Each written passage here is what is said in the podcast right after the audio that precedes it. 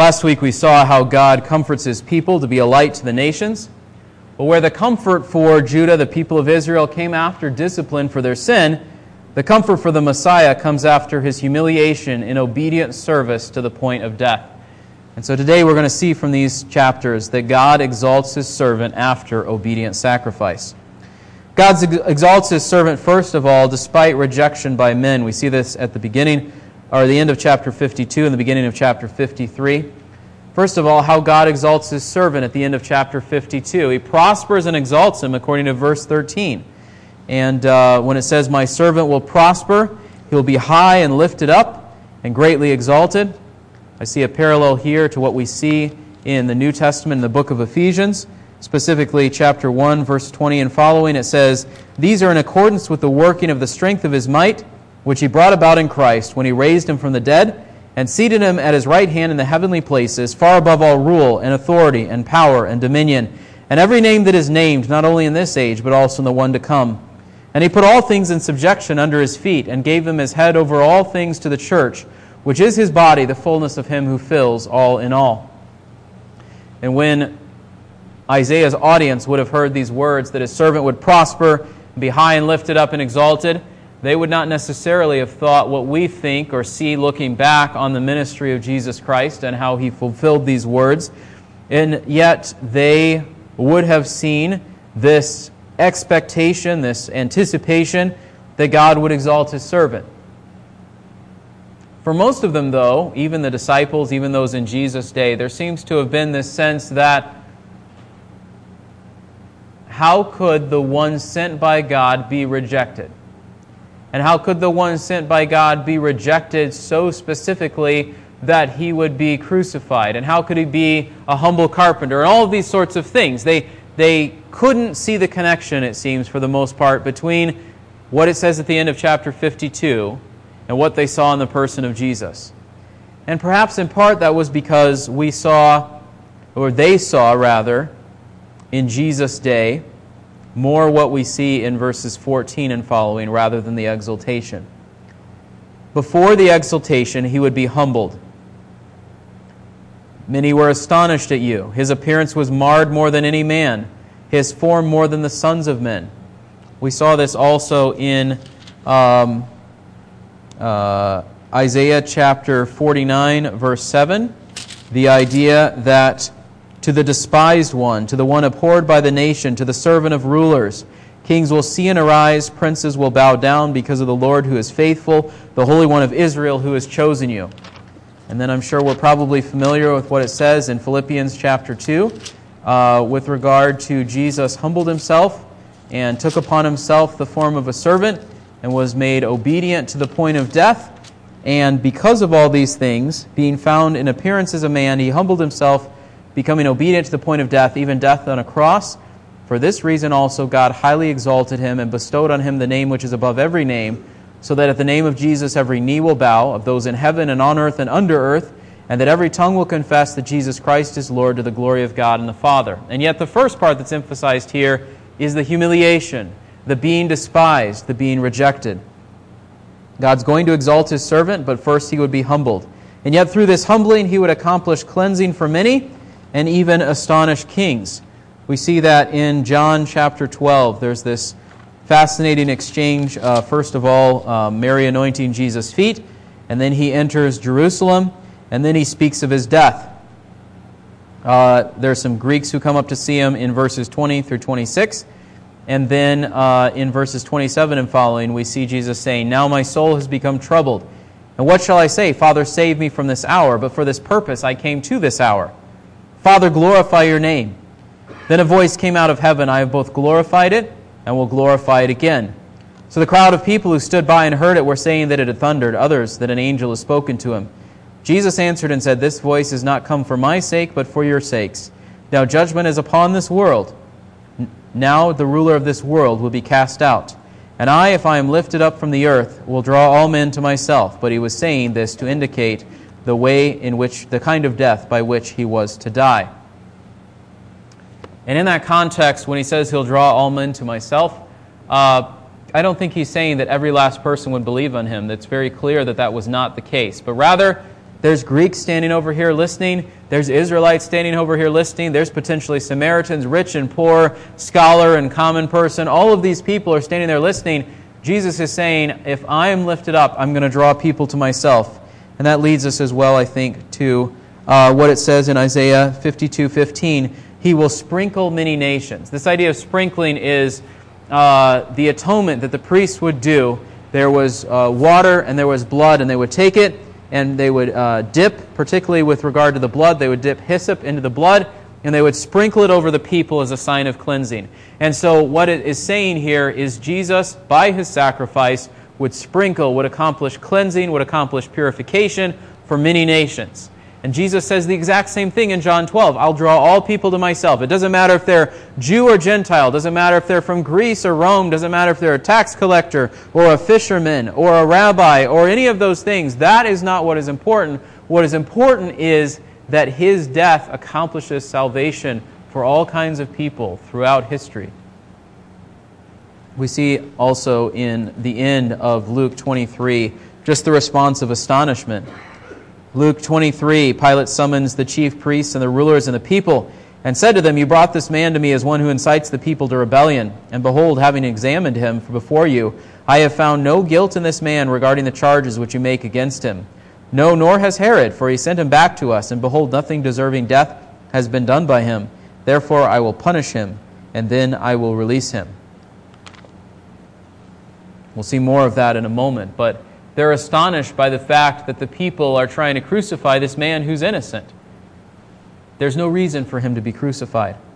And so we see, in, particularly in verse 13, that God is going to exalt his servant. But God is going to exalt his servant despite rejection by men. And we see this at the beginning of chapter 53. People didn't believe the message of God through his servant. If we go back to John 12, verse 37, though he had performed so many signs before them, yet they were not believing in him. Isaiah 53, verse 1 Who has believed our message, and to whom has the arm of the Lord been revealed? Who has heard God's word, and who has seen God's power? God's people did. And yet, verse 38 of John 12, this was to fulfill the word of Isaiah the prophet, which he spoke Lord, who has believed our report? And to whom has the arm of the Lord been revealed? For this reason they could not be- believe, for Isaiah said again, He has blinded their eyes and he hardened their hearts so they would not see with their eyes and perceive with their heart and be converted, and I heal them. These things Isaiah said because he saw his glory and he spoke of him. Nevertheless, many even of the rulers believed in him, but because of the Pharisees they were not confessing him, for fear that they would be put out of the synagogue, for they loved the approval of men rather than the approval of God. And Jesus cried out and said, He who believes in me does not believe in me, but him who sent me. He who sees me sees the one who sent me. I have come as light into the world, so that everyone who believes in me will not remain in darkness. And if anyone hears my sayings and does not keep them, I do not judge him, for I did not come to judge the world, but to save the world. He who rejects me and does not receive my sayings has one who judges him. The word I spoke is what will judge him at the last day. For I did not speak on my own initiative, but the Father himself who sent me has given me a commandment as to what to say and what to speak. I know that his commandment is eternal life. Therefore, the things I speak, I speak just as the Father has told me. God's people saw the message from God in the words of Jesus, demonstrated time and time again. I come from the Father, I speak for the Father, I return to the Father, believe in the Father, believe also in me. Have, if, I, if it were any way other than what I've said, I would tell you all of these statements over and over again Jesus makes, and the people almost entirely reject that message. Who has believed our report? There's this sense not of desperation, but of, of grief that here is truth and people are blind to it and unwilling to, to accept it. And it wasn't just the words that Jesus said, it was the miracles that he performed that showed that he was from God, that he had God's power, that he was in fact God. And they saw those miracles and they heard those words, and either one of those things should have been sufficient to lead them to belief, but they did not believe. And the passage says, why didn't they believe? Because God had hardened their hearts and closed their eyes and all those sorts of things. And yet, even though that was true, they were without excuse. Like it says in the book of Romans, we see people sinning and we say, well, I would never do that. I'm a better person than that. And Paul says in Romans chapter 2, you who judge others for the sin that they do, do you do the same kinds of things? I can't believe that person would lie. Do you lie? I can't believe that that person would commit adultery. Do you commit adultery? By action or in your thoughts? I can't believe that that person would be angry uh, to the point of murder. Well, are you angry almost to the point of murder in your thoughts or your actions toward another person? I can't believe that that person would, and fill in the blank. And yet the reality is, we too can be blinded just as the Israelites were. We can have truth. We can see God's power and provision revealed time and again, like we were talking about in Sunday school, and we can still be blind to God's truth and reject it. We can convince ourselves things are fine between us and God. Why? Because I've always been in church, or I've prayed all my life, or I give money to help people in need, or any number of things that I think we easily think are the defining markers of what it means to know God. But here's the problem sitting in church doesn't make you a follower of God any more than sitting in your car makes you a race car driver. Maybe that's not the best illustration. being in a place doesn't connect you with God. I'm not saying don't come, because there are things that we need to minister to one another in ways that we cannot do if we just sit at home by ourselves. There's also an aspect to which we can do some of those things during the week, which we tend not to think of, but just being here doesn't make you right with God just saying, well, here's how much I pray every week, doesn't necessarily automatically make you right with God. Reading a lot of Christian books, hearing a lot of Christian things, having Christian sayings on the wall of your house, uh, trying to give people the impression that the, uh, as a good Christian, here's all the things I don't do. That is not what should define your relationship with God, although some of those things are connected with what it means to follow God. What does it mean to know God? It means Jesus has commanded that we receive eternal life. Eternal life is coming to know Him and God the Father through Him and the work of the Spirit in connection with both of them. And it is an ongoing relationship with God that we love Him and obey Him and seek to learn more about Him and do what He has said and demonstrate love for the people around us, those are the things that the Bible lays out as markers of those who follow God. And it's so easy for us to say, well, you know, loving your neighbor is really hard. It's a lot easier to say, did you read your Bible today? And I'm not saying don't read your Bible. It's important for us to meditate on God's Word. But you can check off every day, I read my Bible, I read my Bible, I read my Bible, I read my Bible, and still go to hell. You can check off, I prayed, I prayed, I prayed, I prayed, and still go to hell. You can give everyone around you the impression that you know God and still go to hell. How do I know that? Because it says in Matthew, there are going to people in the final day of judgment who come to Jesus and say, Lord, Lord, didn't we do, do, do, and do? And Jesus is going to say, I never knew you. And that should terrify us.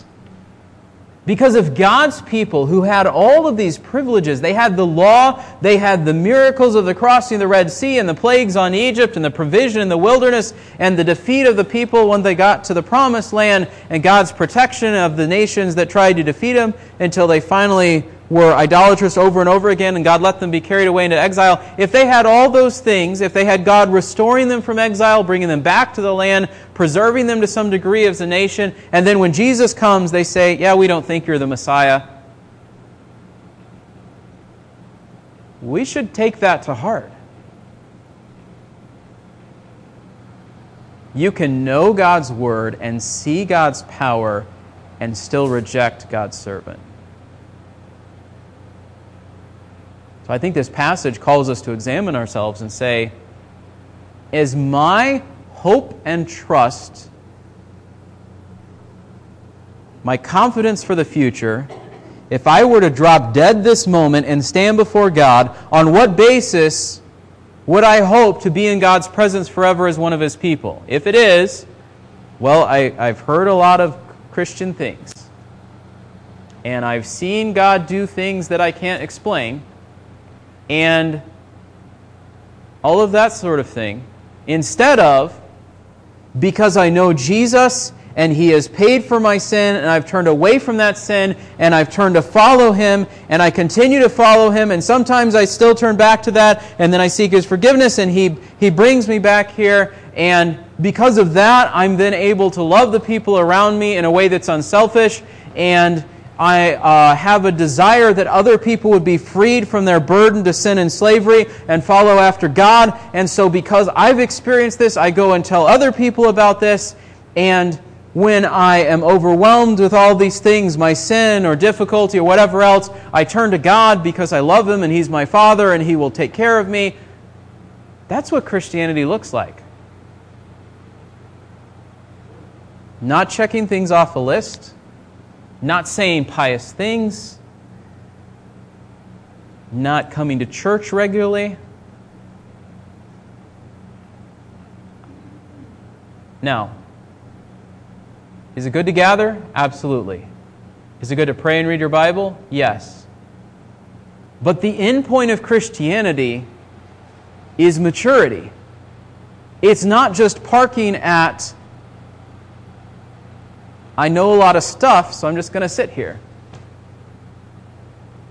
So, what are you doing with what you know? Are you sharing it with other people and pointing them to God? What are you doing with what you've seen of God's power? Are you rejoicing in it and testifying to other people, this is my God and He is a great God? Are you saying, I know stuff and I've seen stuff, but I don't really believe in God enough to really live for Him, I have to question whether we really know him at that point. People didn't believe the message from God through his servant. I think in part they didn't recognize that God's servant would be an ordinary man. In Luke 2:52, you're probably familiar with that. It talks about the fact that Jesus grew in wisdom and stature and in favor with God and men. He goes in a normal human way from being an infant to a boy to a young man to a, an adult. And I think people were perhaps looking for something out of the ordinary. But for him to be sent by God as the servant, as a normal human being, meant that he went through that process like anybody else, perfectly, but through that same process. They also didn't believe that it could be someone right around them. Mark 6 Jesus went out from there and came into his hometown, and his disciples followed him. When the Sabbath came, he began to teach in the synagogue, and the many listeners were astonished, saying, Where did this man get these things? And what is this wisdom given to him, and such miracles as these performed by his hands? Is not this the carpenter, the son of Mary, and brother of James, and Joseph, and Judas, and Simon? Are not his sisters here with us? And they took offense at him. Jesus said to them, A prophet is not without honor, except in his hometown and among his own relatives and in his own household. And he could do no miracle there, except he laid his hands on a few sick people and healed them. And he wondered or marveled at their unbelief. And he was going around the villages teaching. Jesus was an ordinary man. Verse 2 He grew up, and yet he has no stately form or majesty. He didn't wear fine clothes. He didn't dwell in Herod's household or in, in one, of the, one of the Roman palaces. He was not necessarily the most handsome person in the world. Um, it's just, he was an ordinary human being. That's the point I'm trying to make. And the response then is God's servant is despised, sorrowful, rejected, and not valued by those who saw him. We see this in the end, Matthew 27, particularly in the response of the soldiers at um, Pilate's direction, but in the whole response of the crowd and the Pharisees and everyone before that. The soldiers of the governor, uh, Matthew 27 27, took Jesus into the praetorium and gathered the whole cohort around him. They stripped him and put a scarlet robe on him, and after twisting together a crown of thorns, they put it on his head and a reed in his right hand, and they knelt down before him and mocked him, saying, Hail, King of the Jews! They spat on him and took the reed and began to beat him on the head. After they had mocked him, they took the scarlet robe off him and put his own garments back on him and led him away to crucify him. God exalts his servant after humbling him, and through this humbling, God accomplishes salvation for many nations.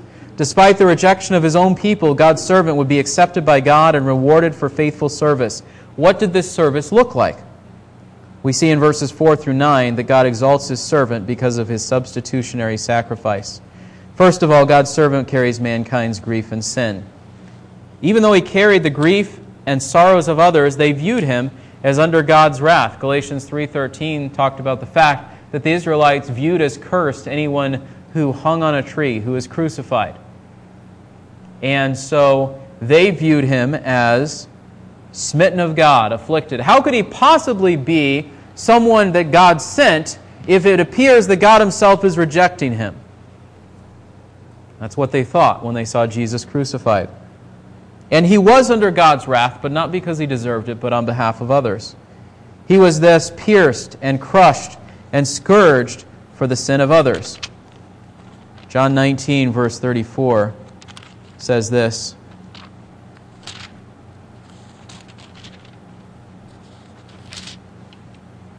One of the soldiers pierced his side with a spear, and immediately blood and water came out. Why did Jesus get to the point of them piercing his side with a spear to see if he was dead?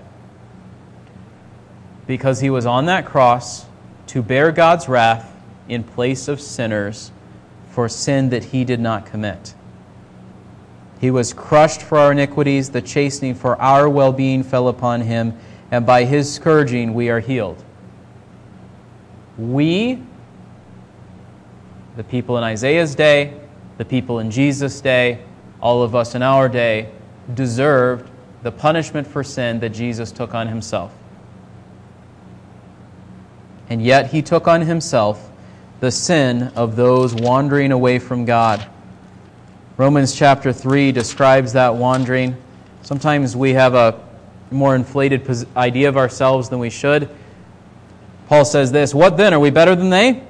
Not at all, for we have already charged that both Jews and Greeks are under sin. As it is written, I want you to listen to the, the clarity of this passage about where mankind is at apart from God. There is none righteous, not even one. There is none who understands. There is none who seeks for God. All have turned aside. Together they have become useless. There is none who does good, not even one.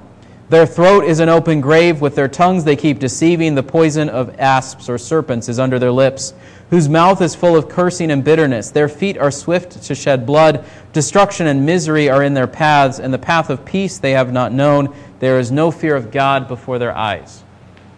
We say, well, we're not as bad as all that. Yes, we are. You and I lie and cheat and steal and lust and hate and do everything that God says not to do, and we fail to do anything that God tells us to do, to love our neighbor with all ourselves to love God with all of who we are, none of you can stand up and say, I've done that. And I can't stand up here and say, I've done that. And so, why did Jesus have to come? Why did God send his servant to suffer, to bear the sins of others? Because no human being could bear sin because he would first have to deal with his own sin. And so, Jesus comes without sin to take upon himself the sins of others to bear their sin in the place of sinners, wandering away from God, hopeless and helpless, and without any possibility of salvation. Romans 5 8 makes this clear. God demonstrates his own love toward us in that while we were yet sinners, Christ died for us. There is no place for us to make an argument. Well, God looked down and saw that we would pick Him and that we would love Him, and so that's why Jesus died. No, God looked down and said, Unless I do something, they will all die in their sin.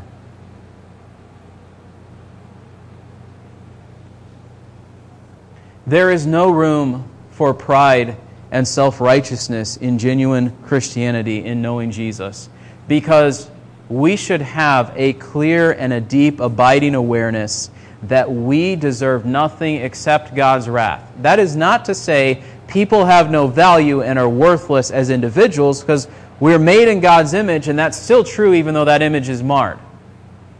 But to say, God owes me something, I deserve something, or all of those sorts of things, there's no place for that Because you and I, apart from God's mercy and the sacrifice of Jesus, have nothing to look forward to or anticipate except God's eternal wrath. We don't like to think about that because we like to think about ourselves as nice people and we like to think, well, yeah, I wasn't great, but. And passages like Romans 3 make it very clear we did not seek after God and we didn't even want to seek after God. And so the only reason, if you know God here this morning, that you know God here this morning, is because God sent his servant to suffer in your place when you could do absolutely nothing to help yourself. And this is why trying to come to God with good works, whether it be I help the poor, I assist the sick, I pray for people, I, I do all these religious rituals, I know all these facts about God, all these sorts of things, why is that insulting to God? Because as I mentioned earlier, you can do all those things and still not know Him. People say, well, but I know all these things about God. Great. Every one of the demons that will be in the lake of fire forever knows that God is real and knows far more, probably, in facts about God than you and I do. That doesn't mean they have a relationship with God or will ever be spared that torment. So it's not about our knowledge, it's not about our actions because of what I said in Matthew. So, what then are we supposed to conclude when we look at this idea of Jesus in our place. Why is it insulting to God to say, Here's what I've done? Because, for one, it's worthless and, and unacceptable. It's like if you went and you said, I want to get my dad a birthday present. You go dig around in the garbage and you find something rotten, and you're like, Here, isn't this wonderful? The Old Testament says our righteousness is like filthy rags, worthless things cast aside that people want nothing to do with. It's insulting because it devalues what God has provided. It's as though someone says, I'm going to give you a house worth $300,000. And you're like, hey, I found a penny on the sidewalk. Let me buy it from you. Jesus' sacrifice is infinitely valuable in a way that if you bring anything to God and say, well, yeah, Jesus, but also me, you are saying to God, not Jesus at all, only me. And God says, unless you humble yourself in repentance and come to me, you cannot receive salvation. This is the point of what Jesus talked about when he says that it is um, impossible for a camel to go through the eye of a needle, and it's very hard for a rich man to get into heaven because he thinks he can buy his way to God. And say, Well, I'm not rich. Well, maybe you think that you can sort of run some sort of scheme on God and persuade him. I can't buy it, but maybe I can convince him. There is nothing that you can say, there is nothing that you can do, there is nothing that you can bring to God that will get you a relationship with God. The only thing that God will accept as a basis of your sin being forgiven and dealt with, and you being able to come before Him as belonging to Him instead of as His enemy, the only basis for that is Jesus and what He has done in your place. So don't trust in anything else. Don't bring anything else to God. It's insulting and it's unacceptable and it will condemn you to hell.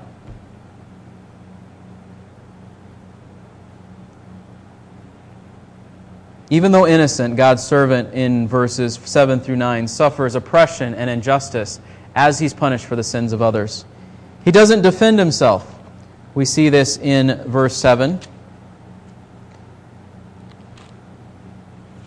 He did not open his mouth. He was like a lamb that's led to slaughter. We see this in uh, Matthew 27. Um, Pilate tries to get him to defend himself. He says, Don't you hear the accusations that are being brought against you? And he did not answer him with regard to a single charge, so the governor was quite amazed. Going back to the you will astonish kings by your response, and going back here to this illustration of Jesus doesn't defend himself. Now, Jesus had already acknowledged that he was the Lamb of God and the King of the Jews and all those sorts of things. And so when they continue to bring these charges against him, he just stands there and he doesn't defend himself. John 1 made it clear that he was the Lamb of God that would take away the sin of the world. And so Isaiah anticipates and picks up on that same imagery. Not only did he not defend himself, but he would willingly die in the place of the people. We see this in John chapter 11. Ironically, in the words of a man who had rejected God. Therefore, the chief priests and the Pharisees convened a council and were saying, What are we doing? For this man is performing many signs. If we let him go on like this, all men will believe in him, and the Romans will come and take away both our place and our nation. But one of them, Caiaphas, who was high priest that year, said to them, You know nothing at all, nor do you take into account it is expedient for you that one man die for the people, and that the whole nation not perish. Now, he did not say this on his own initiative, but being high priest that year, he prophesied that Jesus was going to die for the nation, and not for the nation only, but in order that he might also gather together into one the children of God who are scattered abroad. So from that day on, they planned together to kill him. Caiaphas prophesies, perhaps unknowingly, or at least not realizing all that he was saying, it's better for us that he dies and our nation is preserved, and the Romans don't come take our place away. But John says God used his words as a prophecy of what was really true. Jesus was going to die for the sins of the nation and provide salvation not only for them, but for those outside of the nation of Israel. And this was in fulfillment of God's plan. As this continues to unfold in Isaiah 53, we see that Jesus, the servant, would be treated as a criminal, yet buried in a rich man's grave because he was innocent. Well, was he treated as a criminal? He was crucified between a thief, two thieves, right? Was he buried in a rich man's grave? Joseph of Arimathea at the end of Matthew 27. A rich man, a follower of Jesus, donates his own tomb for Jesus to die, who has died to be buried in. And so he was, was assigned with wicked men. He should have been buried with them, and yet a rich man steps up and he is buried in that place. Why? Because he was innocent. They had done no violence, nor was there any deceit in his mouth.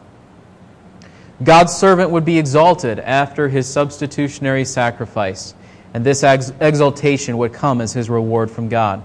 And so we see, thirdly, in the last few verses, that God exalts his servant as his rightful reward. God caused his suffering to accomplish salvation in verse 10 uh, through 12. He would become a guilt offering. This parallels what we see in Leviticus 5 uh, 14 through 6 7 if he would give himself as a guilt offering what was a guilt offering? It was a, it was a payment. It was a dealing with the guilt of sin. If jesus would give himself as the payment for sin then the reward would come which we'll talk about in a moment so he would become a guilt offering he would justify many by taking their iniquities upon himself we see this in verse 11 by his knowledge, the righteous one, my servant, will justify the many, as he will bear their iniquities. And Paul expands on this in Romans chapter 3, where he says, But now, apart from the law, the righteousness of God has been manifested, being witnessed by the law and the prophets. Even the righteousness of God through faith in Jesus Christ, for all those who believe, for there is no distinction between Jew and Greek, for all have sinned and fall short of the glory of God being justified as a gift by his grace through the redemption which is in Christ Jesus, whom God displayed publicly as a propitiation in his blood through faith, to demonstrate his righteousness, because in the forbearance of God he passed over the sins previously committed, for the demonstration of his righteousness at the present time, so that he would be the just and the justifier of the one who has faith in Jesus. By his knowledge, the righteous one, my servant, will justify the many, as he will bear their iniquities and then he would be counted as a sinner, but intercede in holiness. He himself, at the end of verse 12, bore the sin of many and interceded for the transgressors. In Hebrews 4 through 6, there's this picture of Jesus as the high priest, the one who both bore our sin and goes before God about our sin. 1 Timothy 2 5 says there's one God and one mediator between God and men, the man Christ Jesus. And so Jesus is seen by the world as a sinner, God made him who had no sin to be sin on our behalf so that we might receive the righteousness of God in him. And because of that, he is able to intercede for sinners.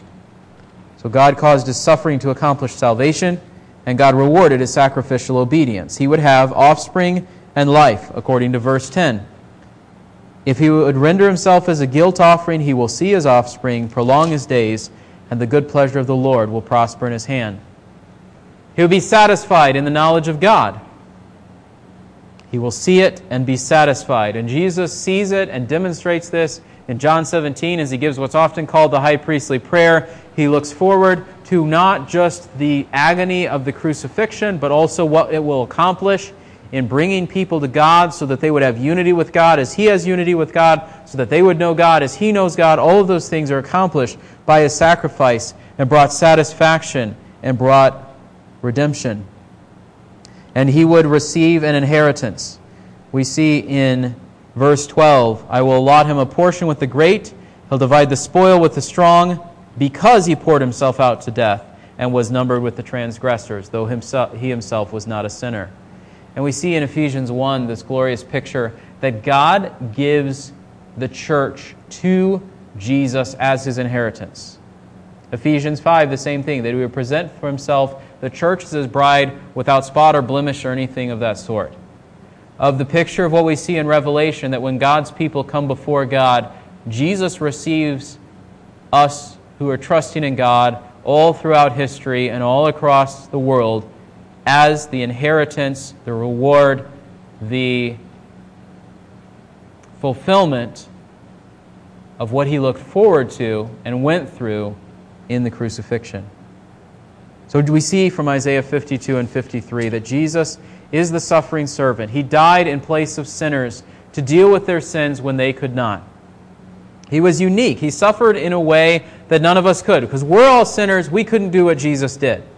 And yet there's also the reality that as we are joined to him, we share in his death and in his life. So, what does this look like for us? Listen to a song that's uh, based on some of the thoughts of the Puritans from long ago. When you lead me to the valley of vision, I can see you in the heights. And though my humbling wouldn't be my decision, it's here your glory shines so bright. So let me learn that the cross precedes the crown to be low is to be high, that the valley is where you make me more like Christ. Let me find your grace in the valley. Let me find your life in my death. Let me find your joy in my sorrow, your wealth in my need, that you're near with every breath in the valley. In the daytime, there are stars in the heavens, but they only shine at night. And the deeper that I go into darkness, the more I see their radiant light. So let me learn that my losses are my gain. To be broken is to heal, that the valleys where your power is revealed. And so, what does a passage like this call us to? If God's servant humbled himself, that if we are going, then if we are going to come to God through his servant, we have to do so humbly. At the point of beginning to trust in Jesus and every point thereafter, there can be nothing of coming to God and saying, God, I deserve this because of, and fill in the blank something about ourselves. Jesus suffered humbly, and God rewarded his humility. We must come before God humbly if we wish to receive salvation. And if we have received that salvation, then what should Jesus' sacrifice mean for us? It should mean constant and unceasing thanksgiving to God for having delivered us. It should mean a sense that we owe our lives to Him. It should mean that if we have experienced this, we want others to experience it too. It should mean that if Jesus died and went through all of this because of our sin, then how can we love our sin and live in our sin? It should mean that if God showed his love for us in this way, we should want to know God more day by day.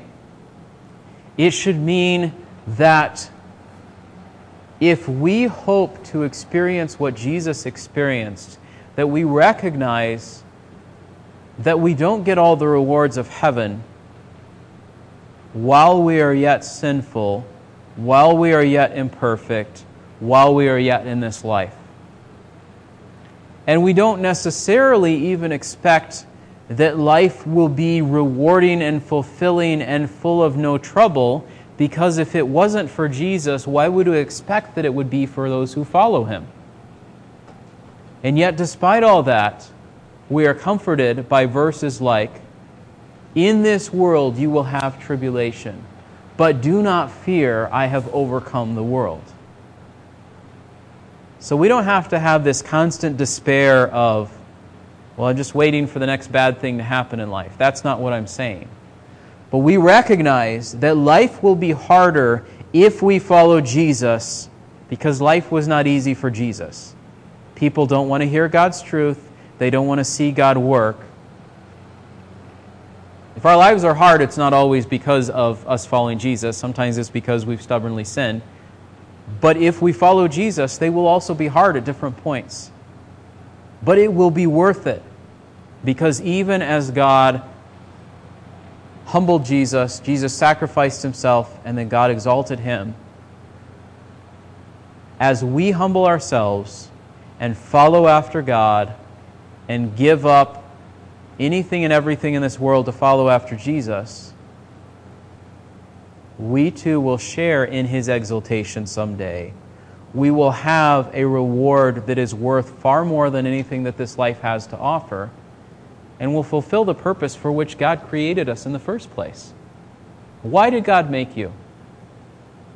God didn't make you to get a lot of money, to get a lot of stuff, to chase after hobbies, to have people think well of you because you post nice pictures online, to get at a certain point in your corporate career, to see the world. Some of those things may happen in the course of your life, but they're not the purpose for which God made you. Why did God make you? God created you in Christ Jesus for good works that we should walk in them.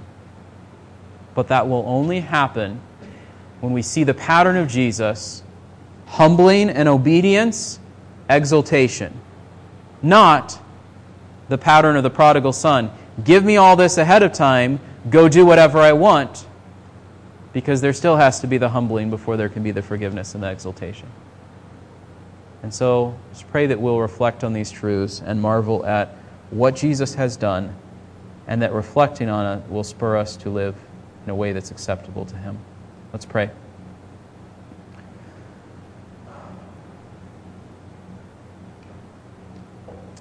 Lord, there was a line from the song that we sang earlier that said, Ruined sinners to reclaim. And that's what you are doing through the gospel. I don't deserve your forgiveness. None of us do. And yet, in Jesus, we can find true forgiveness. We can find eternal life. We can find a purpose for life. And we can live a life that is full of joy despite the sorrow, of hope despite all of the uncertainty.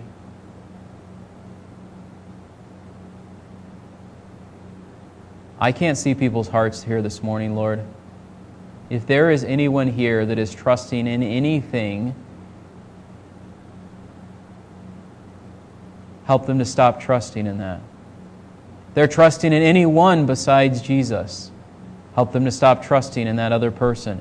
If they're trusting in something that they can bring before you. We can bring nothing before you to earn our way to you.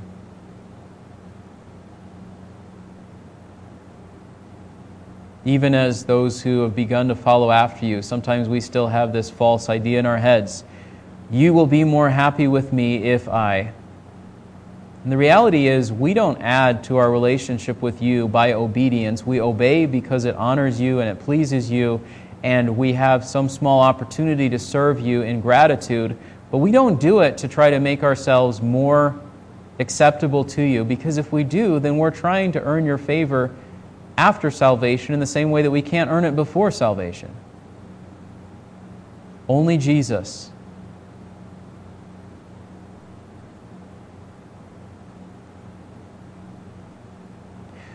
Lord, there may be some in here who are wondering if it's actually worth it to follow after you. And I don't mean follow after you like just sort of go along in life and not do any really terrible sins. I mean follow after you in humble, daily, consistent service. Maybe there's fear, maybe there's pride, maybe there's doubt, whatever there is that's an obstacle to saying it is worth it to follow you and serve you, and that is the reason for which you have made us. I pray that you would undo those things in our minds and turn our hearts to you. So if we don't know you, someone in here, bring that person to salvation. If we're not really following you, but we've begun to follow you in the past and we really actually have a relationship with you, then revive our hearts and stir them once more to follow you as we should. If we're faithfully following you and if our hearts are stirred and we want to keep doing that, then may the memory of what Christ has done on our behalf be part of what motivates us to get up each day and to go out in the world and to live for you.